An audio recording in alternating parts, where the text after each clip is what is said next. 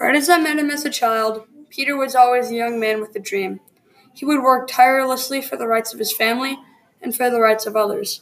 In the community college we attended together, he was always the hardest worker, one who wanted it more than everyone else.